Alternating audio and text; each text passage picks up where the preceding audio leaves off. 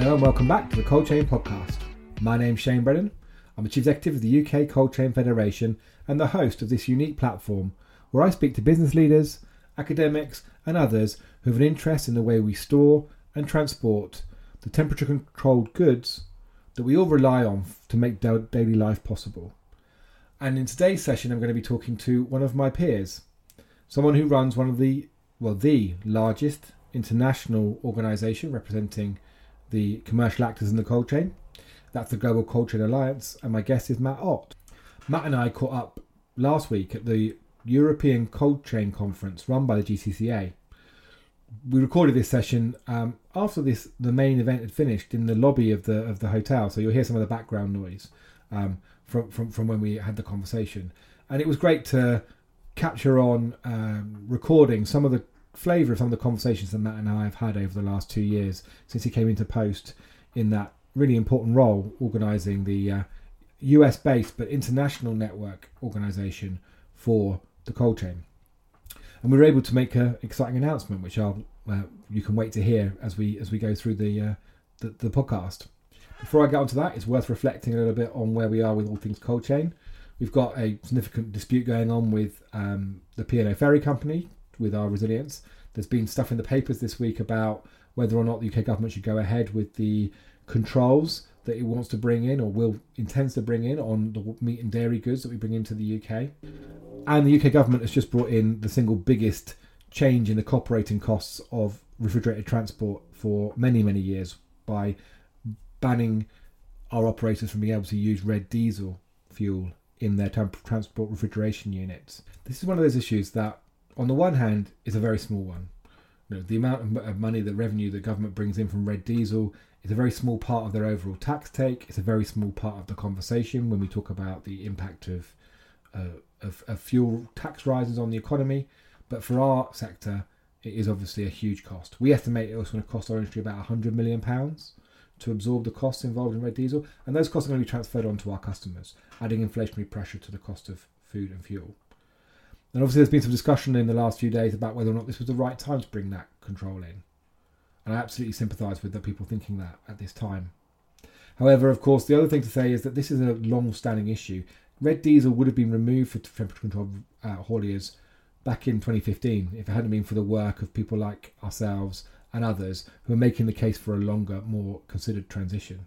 I still think that today is too soon for this change to have taken place. It could have taken place over a slightly longer transitional period. There are still problems with having the availability of technology and massive issues with the infrastructure we need in order to be able to operate without the resilient and uh, familiar technologies involved with, with diesel operations. However, we have to also see this in the context of the bigger picture. This is a situ- government that wants to remove the use of fossil fuels altogether from the way we transport goods by within the next 20 years. And so the idea of a subsidised fuel rate for this is, is something that was never going to be uh, a long term solution or a long term thing we could rely on. And one of the things about this is relevant to the conversation we're about to have with Matt is there are examples of how businesses are doing with this around the world, how regulation impacts on our industry in different places. I think in particular of the California Air Resources Board, who who have been regulating temperature temperature controlled refrigeration um, more tightly than anywhere else in the world for some time now. And we had a chance to speak to the the CARB uh, officials last week, Tom Southall and I. And it was a really interesting conversation about how they see the world, what's worked, and what's not working yet from the point of view of their regulations. And that's something we're going to bring to members in our conversation going forward. And that idea of international knowledge, casting our net wide, thinking about how we can get the best information, not just from the UK, but what's going on around the world, is at the theme of what we want to talk to Matt about in this podcast. So as you can hear, we're going to make an announcement in here, but we're also going to talk, just reflect on the, the three days we had together in Rotterdam, talking to businesses from across the European and international cold chain about where we are in this most crucial of years. I really hope you enjoy listening to the conversation as much as I enjoyed uh, having it. So here it is. Hi, Matt, and welcome to the Cold Chain Podcast. Thanks, Shane. Pleasure being here. So we're sat here in the lobby in Rotterdam um, at the Hilton, where we've just had three days of the European GCCA conference. It's been a pretty inspiring and positive time, hasn't it? I yeah. mean, what, what, how, what's your reflections on the last three days? You know, I, I, I would absolutely uh, echo your, your, sentiments. It was extremely, extremely uplifting and, and certainly great to get everybody together. Uh, you know, and, and, I think that the, the industry as a whole really, really uh, appreciated the opportunity to get together, see one another, and, and shake hands, but also to learn from one another, uh, especially learn from some of the trials and tribulations we've been through. There's a lot of expertise out there, a lot of thought leadership that we haven't been able to share, and being able to do that the last couple of three days has really been fantastic. Yeah, yeah. So, Matt, you and I have known each other for a couple of years now. Um, I don't think I've ever you've ever sort of spoken directly, or certainly on this platform, to the members. Can you just tell us a little bit about about the GCCA and, and, and how long you've been with them and, and, and the history of that? Yeah, absolutely. So, you know, starting with GCCA, GCCA is, is actually uh, four organizations, uh, and we are a global organization. Uh, so we we service four uh, components within the cold chain. We service the warehouse side through the International Association of Refrigerated Warehouses, the transportation side through the International Refrigerated Transportation Association, and then we also service the construction design and build side, which is actually the Controlled Environment Builders Association. So we're really uniquely and I'd say well positioned to, to talk about what's going on soup to nuts uh, throughout the cold chain. We also have a foundation, which is a philanthropic organization. It's called the World Food Logistics Organization, and WFLO is really focused in on trying to develop cold chain throughout the world, especially in underdeveloped portions of the world where cold chain either doesn't exist or might not be as strong as it needs to be. And really, some of the fo- areas of focus are eliminating post-harvest loss, trying to ensure that we have access to the highest quality, safest food and goods and any sort of thing that requires any sort of temperature controlled logistics. So, you know, it's it's certainly a, a lot to take on. Uh, we've got a lot of responsibility, and certainly handling that from a global perspective uh, takes a good team, and, and, we've got one in place. But you know, I started at GCCA in, in June of 2020. And you know, it was a very interesting time to, to take leadership of, of any organization, but certainly an organization working in cold chain. And Shane, you know better than anybody that all of a sudden nobody knew what cold chain was, and now it's all over the place, and you know, running across the bottom of every TV screen, and certainly showing up in every every news radio uh, advert, et cetera. And so, you know, we uh, we really had to hit the ground running as a team to try to you know come together and, and develop a plan so that we could determine how do we represent cold chain effectively and really make sure that people felt good about all the great work that our members were doing day in and day out to ensure people were fed throughout the pandemic. So it's certainly, uh, I'm not going to say it's been uh, without its challenges, as you know. You certainly had your own, but uh, it's it's been very rewarding to see all the progress that we've made over that time. Yeah, and um, certainly, I mean, I pretty much remember speaking to you in your first first few days, and I don't think anyone's ever had a more interesting induction than you did. To, uh, to I think you were literally dealing with the New Zealand government within a few weeks of being in the job, dealing with the issues with uh, the misrepresentations of what was going on with COVID and, and frozen supply chain, and and so uh, that was a pretty, pretty, interesting episode. Yeah, you know, there, there's certainly been a lot of uh, lot of opportunities to to showcase what we're able to do from a representation standpoint, and we certainly you know, worked very hard to to make sure people, you know, we're, I would say, representing the facts appropriately. Probably is the nicest way to say it. But, uh, but yeah, in, in, terms of some of the disinformation that we've seen across the world, we, we had a very active role in trying to get in there and work with government agencies and, and try to ensure that that people were following the science and you know utilizing our scientific advisory council and other industry experts were were certainly very very helpful uh, as we, we went through that. And I really appreciated the fact that we were able to share knowledge with you and the team throughout that time and around some of those things that we were learning as we went, weren't we? Um, can you just obviously Global Chain Alliance. We can hear your accent. You know, very much a, U- a US headquartered organisation. Um, is the Global Chain Alliance global in the same way the NFL is global? Yes, and we also have a world championship. Uh, no, in all seriousness, we are, and we actually have uh, office locations uh, across the world. Uh, so we have one uh, in Europe, uh, we have one in South Africa, we have one in in Latin America, Brazil, and we also have a presence in in India. So you know, we we certainly are global, not just by by the nomenclature. We we actually walk the walk as well as talk the talk and you know, certainly it's it's it's really interesting, and, and I think from a when you look back at, at the pandemic, um, you know, and, and the impact and the way information travels now and travels so quickly, it was good to have that sort of global footprint, and be able to utilize the expertise from our members across the world as we were working on some of the campaigns that we just mentioned, um, but also in in just working to try to develop new resources and content, et cetera, um, to be able to call on our members across the world and utilize their thought leadership. And certainly in working with the Cold Chain Federation, you know, we, we were able to share a lot of insights and certainly think about how we could, you know, work together moving forward. It certainly strikes me, as someone who came into this four years ago, how yeah, the cold chain is a national pursuit. You know, you run a warehouse; it's very much linked to the town, it's linked to the customers that you're dealing with there and then. But also, you are doing the same function as everyone else around, and we are interconnected with each other. So, having that dialogue, both within country but also internationally, is a uniquely important uh, thing. Would you Would you agree? Oh, absolutely, and, and, that's why partnerships like the one that, that we have in, in terms of just sharing information, uh, and you know, like you, you mentioned, you know, we connected very early on, and, and part of the reason that you know I was very anxious to get a hold of you and, and a lot of your other peers across the world who, who operate similar like-minded organizations is because you know we're only we're, we're only as good as the relationships that we have and there's certainly strength in numbers um, and you know really wanted to work very very quickly to ensure that we were partnering on things that, that made sense. Uh, we were sharing information where it made sense, and really we were doing whatever we could to help our members in you know each of the respective regions that we're serving. So um, before I get on to sort of talking a bit more about the way we work together and some of the other challenges, just a bit about you, Matt. What's your background? What were you doing before you joined the Global Chain Alliance?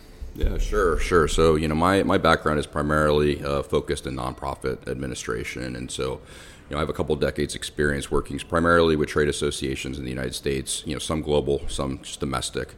Um, but really the most relevant uh, experience that I, I had, uh, at least to this industry, is working with the National Grocers Association in the United States. Um, and you know, while we were a national association, we did have some international members, uh, specifically on the consumer packaged goods side.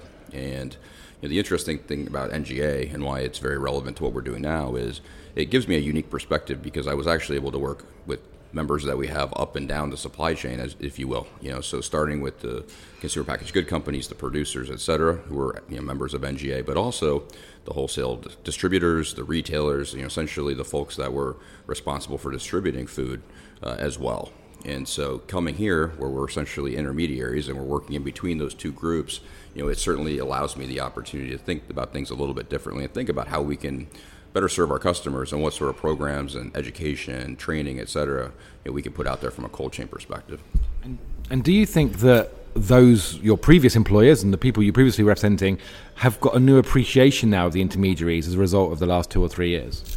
Yeah, absolutely, and I, think that you know I was talking about the strength and partnership, you know, just amongst us from a, a, collaboration perspective and an association perspective. But I think that you know the collaborative nature of the industry has never been stronger. And, and I look at you know domestically in the United States, you know, working with other trade associations that are, we'll call it, in, parallel in, in industries or tangential industries. So even working with my peers, you know, now uh, being on the other side at National Grocers Association, uh, you know, working with the you know Poultry Association or the the Bakers Association or whomever it may be, um, you know, I think there's a lot more collaboration. Um, there's a lot more willingness to work together because we recognize you know there's there's strength in partnerships and you know we have a role to play um, you know to, to once again serve the communities across the world provide the, the highest quality, quality safest goods and if we're working together we're going to make that happen and obviously you've been in Europe now. For you've been to Europe. You know, even for even waiting for COVID, you worked very hard to try and get over here. Last year, I remember we spent some time together, and you met some of our members at some of our events, and you'll do so again this year. Um, but obviously, you've been in Rotterdam. We had a proper chance to get everyone together. What are your main observations about the differences between the European cold chain uh, community and, and, and, and the one in, the, in North America? You know, it's it's actually really interesting because it, it, you come into it thinking that there may be these large differences just as a result of, of being on different continents, but but you know really there, there's actually more similarities than there are anything else. Um, that really struck me as well. Yeah, you know, and, and it's it's actually fascinating. You know, here at this conference, you know, we actually had representatives from Australia here. We had representatives from the United States here, uh, in addition to just our European members. And I, I think that in sharing thoughts and ideas and getting to hear from one another, I think there was a realization that hey, look, maybe we're, we're not so different, and that's where you know there's strength in this partnership as a global organization is that we are able to bring people together, um, and and you know where we are able to learn from each other, we will, but at the same time, we're able to see hey, those similarities. There's also some some, I would say, there, there's some some things to be be learned from there as well. yeah, so I've given you a hard time about this before privately, and and I will do so again. I'm sure. Um, because it's a completely unfair characterization on my point part for absolutely sure. But I sort of tend to think of the European sort of cold chain conversation with governments in particular being more about sustainability and, and environmental issues than the, than the conversation being had in the US. Tell me, tell, am I wrong in that thinking that? Well, You know, you're hitting me with the hard questions. No, I, I, I, I, don't think you're necessarily wrong. I, I think that there's definitely a focus on sustainability, and I think that you know, specifically under this this presidential administration and, and you know Biden re-entering you know the Kil- Kigali uh, you know agreement, and we, we have the AIM Act in the United States. You know, there's definitely a renewed focus around some of the environmental initiatives. Um, you know, certainly, I think we've been approaching sustainability from a different perspective, and a lot of that just has to do with the, the land mass that we, we operate in. You know, from a U.S. perspective, at least, um, you know, we we have a larger area to cover, and you know, certainly the way that our power grids are set up are, are very different, just based on the density. So we haven't quite gotten to where Europe's gotten uh, from that perspective yet, but it, it's going to come. You know, we, we now have the line in the sand. We know where we need to get to. So I think those you know, those conversations are happening, and I, and I think that the initiatives that you know we as an organization have to put in place to help our members get there, you know, you're going to start to see more of that. I think so, and I also obviously we, what we do have in common is is a financial market and investor interest in, in, in cold chain. You know, that's happening around the world, you know, coming particularly out of the United States, but also other parts of the world, like Japan, are investing significantly in global cold chain. And they're really driven more and more by those ESG considerations, aren't they? And I guess cold chain has to provide that story in that community as well. Yeah, I mean, absolutely, and and you know the the you know you talk about the things that you do that you don't really even recognize that that you do. I mean, there's a lot of our members that really aren't even focused on ESG necessarily, but you have all sorts of initiatives that they're employing, you know, within their own businesses that you know would qualify as as good for ESG, right? You know, working with food banks, uh, ensuring that you know you're connecting with your communities. Uh, you know, Reducing we, food waste. Absolutely, absolutely, and and really, we actually have quite a diverse community if you really think about it, um, across not only the United States but across the world. And so, you know, some of those things that other industries struggle with, you know, I, I actually think we're pretty well positioned to, to deal with ESG. I think us as an organization, you know, from GCCA, we just we need to help our members recognize that, and it's certainly something that we're going to be focused on in the next couple of years. It's certainly something that I know that um, your European membership base, we've been talking about it today, is on the agenda at this conference, will be probably very much helping to lead the conversation around, um, which again helps with that kind of sense of that international conversation coordinated via the GCCA. Um, I mean, not it's obviously a great chance for you and I to have a talk, but we've also got some important news to share, haven't we? Really about about the future of, of our organisations and how we work together. Yeah, absolutely. And um, so we've uh, we're, we're, announcing well now this today, but also um, the next week we're going to be making it formal that we've entered a new partnership agreement between ourselves and the GCCA. Now we've been Cold Chain Federation and its previous organisation have been affiliated to the GCCA for as long as for a long time, twenty odd years. Um, but when you and I have been talking over the last um, over the last two years, we've been talking about how do we take that on another step.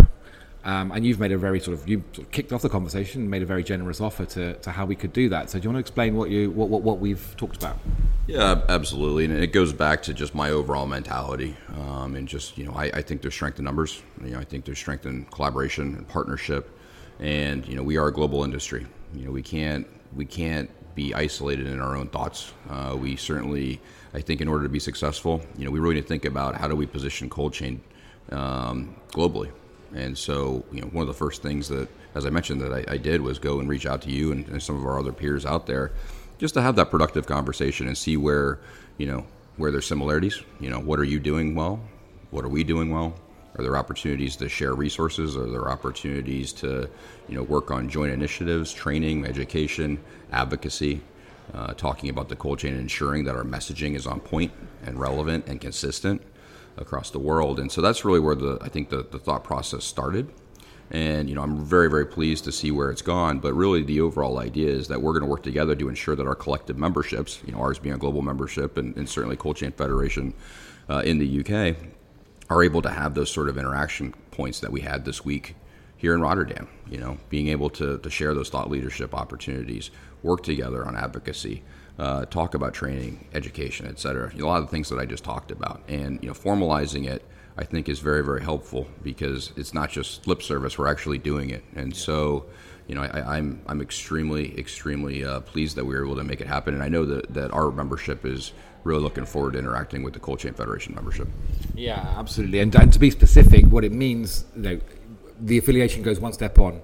Rather than it just being the Cold Chain Federation centrally affiliated to GCCA, we'll be able to tell every one of our storage distribution members will become a formal member of the GCCA with access to the GCCA's resources and access to the GCCA's events and programs and activities um, in the same way as other, other, other members around the world, and vice versa. Any business that's in the GCCA membership around the world that's interested in the UK can come and take part in our activities, can can draw on our resources, and just have that knowledge share. Um, and I think that's a that's a big step on. And I think we're going to learn over the next few weeks and months how we make sure we get members get the real benefit of that. And there's some things we're going to learn and try as we go along. But we're going to have a celebrationary party in July, aren't we? Yeah, absolutely. And you know, I think one of the, the first initiatives, and we certainly want to make sure that we're able to you know put something uh, on the calendar uh, and, and, make sure you, you, mark your diaries. You know, we're going to be partnering with the Cold Chain Federation. We're going to bring some of our members uh, to Wales for the Cold Chain Cup uh, initiative that, that you have in in July. We're very excited about it. You know, we've already had some preliminary conversations with some of our members that we, we know will be joining us uh, over there. Uh, they're very excited about the opportunity. Of course, you know, going to the, the beautiful resort and, and golfing uh, certainly was a, just a bonus. Uh, I'd be lying if I said I wasn't looking forward to that myself. A little, little, bit of a Ryder Cup going on there, yes, um, exactly. which obviously is really important. A bit of friendly rivalry, but um, but fundamentally, it's a chance just to help people to erase their horizons a bit and look at what's going on elsewhere in the world and just, just understand where those similarities are and where, and where those differences are. Um, and I guess the other area is, is the issue of advocacy. Now, I think one of the things that people potentially sometimes get nervous of or just don't necessarily understand how it might work is how would advocacy activity work in collaboration. And I guess from my perspective on that is that we're stronger if, we if, if we have uh, access to knowledge from everywhere. And I don't think any of this is about the Cold Chain Federation not being the lead voice for what's happening in cold chain in the United Kingdom. It's about because that's that's entirely what we're here for. Um, but it is an opportunity for us to share what we know with uh, colleagues in the United States, but also in uh, around the world, and also to bring the knowledge that comes out of what you're doing to our work. And I think that makes us stronger um, in a world where where the cold chain has been. Uh, more powerful and well, powerful, wrong word, more prominent than it's ever been before. We're powerful too, but, but prominent is what I mean. Um, we need to harness that not just here but around the world and show that it's happening everywhere. That you know we are a force for resilience. We're a force for uh, for, for sustainability. We're a force for, for, for making people's modern lives work, um, even through times of, uh, when times are tough, and times have been pretty tough. Yeah, no, you're, you're absolutely right, and I think you know from an advocacy perspective as well. You know, and we're certainly that's that's been one of the first initiatives that I've taken on. You know, at GCCA is is really trying to rethink our strategy from an advocacy perspective. Uh, Lowell Randall, who's been with GCCA for 14 years, has done a fantastic job of of representing uh, our members, uh, specifically in the United States, but also across the world from more of a regulatory standpoint. And so, you know, we've been working with the regulatory agencies in, in Washington, D.C. and in the United States, but you know, also across the world, just as a result of some of the project work we do through the World Food Logistics Organization. And, you know, as I went out and I did a listening tour, you know, in my first, we'll call it six months, but really it hasn't stopped. But, you know, the, the number one thing I heard from the members was, you know, we really need to think about advocacy and, and how we're approaching it because if we don't take this unique opportunity that we have to talk about cold chain, you know, who we are, what we do, why we're important, we're really, really missing a fantastic opportunity. And, we just were not well positioned. And so, you know, we went out, we, we thought about how we wanted to resource that, both from a staffing perspective, but but also from a financial perspective, because it, it does cost money, you know, and it's not something, it, it takes a lot of hard work. And so, you know, we were very fortunate to bring on some additional team members at, at, GCCA that, that are able to help us with those initiatives. We've taken on more uh, legislative activity in the United States. We're actually also about to enter into some advocacy efforts in Canada. We've got advocacy efforts uh, going on in Brazil and the other regions that we're working on, including Europe. You know, over the course, I would say, of the next six to 12 to 18 months, you're going to see more activity from GCCA from an advocacy perspective. And so, working with, with you know you and uh, the Cold Chain Federation is going to be extremely helpful. You know, especially as we're working with either our elected officials or regulatory agencies to share, you know, how the policy that we're creating or working on creating or impacting what is the effect of that on a global scale? And that's a question that we've received quite frequently. So it's extremely helpful to have this open line of communication and, and work together. So I'd give an example of, of, of that kind of collaboration and action um, in that, um, you know, if you think about the issues that are going to dominate our advocacy work in the next. Um, in the, in the next two or three years or next 10 years, one of those is transport regulation and, tra- and, how, and how, how cities and urban governments generally are controlling uh, how, what you can and can't do, where you can move, where you can operate. And um, thanks to, to GCCA's sort of introductions, I've been able to talk to the California Air Resources Board, which is probably one of the most um, advanced regulators of the cold chain anywhere in the world. Um, and um, the, what, what we're learning from the experience of their regulations are the sorts of things that are going to come to play in other places. They're going to start happening in, the, in Europe. They're going to start happening in, in, in, the UK, possibly in London. So we need to be ahead of those things, understanding as operators what those mean for us, understanding what's good about regulations in those areas, because it's not all bad. There's a lot of potential support and, and, and, and funding coming in from that, for those sorts of streams, but also understanding what the risks are and how to prepare for that in the future to be ahead of the game and not being reacting. And that's where having a global early warning system, which is effectively what we, what we can provide together, um, I think we can be we can be really powerful. Yeah, I, I would absolutely agree, and you know, I, I think that you know, there, there's. I've talked a lot about the thought leadership side of it, um, and, and, I think that that's extremely important, and especially when we have the opportunity, you know, not only to just to learn what's happening in, in our different you know, respective regions, but also to potentially interact, you know, with the policymakers and you know tell our story because I think it also tells a more holistic uh, story just about the impact of cold chain. It's a, it's a global industry, right? You know, the goods are you know, coming in and going out from across the world. You know, the port situation, as we know, regardless of where you're at in the world, is uh, challenging at best, uh, dysfunctional probably at worst. Uh, which you know, I think I think we're, we're probably we're probably looking at right now. But you know, we we get a lot of questions, as I mentioned before, from you know the administ- presidential administration, the regulatory agencies. You know, if we were to imp- implement this policy, what what's going to happen on a global scale? Well, you know, if we have the opportunity to connect, you know, you Shane with uh, you know one of those elected officials, I think that's really powerful. Great. Well, I think um, there's plenty more conversations to be had, and we'll probably be talking about the, through this podcast on different occasions on different topics. I, I want to ask you about the development work of the uh, WFLO in particular and what it's doing in Africa. Some really inspiring stuff going on there. Um, but for now, um, it's brilliant to uh, to have uh, to have been able to make this announcement together. It's brilliant to be together in Rotterdam, and uh, we look forward to talking again soon. Thanks a lot, Matt. Thank you so much, Shane, and, and, and thank you uh, for the opportunity not only to, to be here with you on this podcast, but you know to, to work together in collaboration, and you know, best is yet to come. So thank you. It is such a privilege for me to be able to do this podcast, to be able to share with you some of the conversations and insights that I get um, from my role as, as, as, running the UK Chain Federation. And this idea of how we link into the wider world is a really, really important one, I think.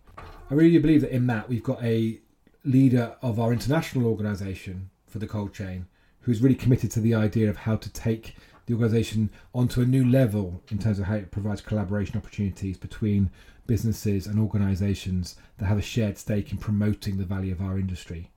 The world is changing, the world is always changing, but particularly right now, with all the geopolitical developments that are going on coming out of the pandemic, we really do have a, a sense that the resilience of how we trade with each other and the infrastructure we use to do that is of paramount importance. And whilst we all will always need to be very strong, independent national voices in how we do that job, we do have an opportunity to really be stronger by, by collaboration, and that's why I believe very much in this in this partnership agreement that we've that we've reached. And I really look forward to working with Matt and the wider GCCA team in, in finding ways to make that relevant for members um, across the UK membership. I hope you're enjoying this podcast series. Hope, thank you to everyone who subscribed to the podcast. And if it's your first time, then please go on to your favourite podcast platform and subscribe. Um, if you can, please also go on there and leave a review. Um, and spread the word. Share the podcast with your friends, family, colleagues, whoever. The absolute highlight of my week in Rotterdam was when I met um, a cold chain colleague from, from the US who'd come over for the conference who told me that he'd listened to every single one of these episodes of the podcast. Our community may be small, but we are mighty. And that's fantastic. So, on that note, I'm going to sign off. Thanks again for listening. and I look forward to talking to you soon.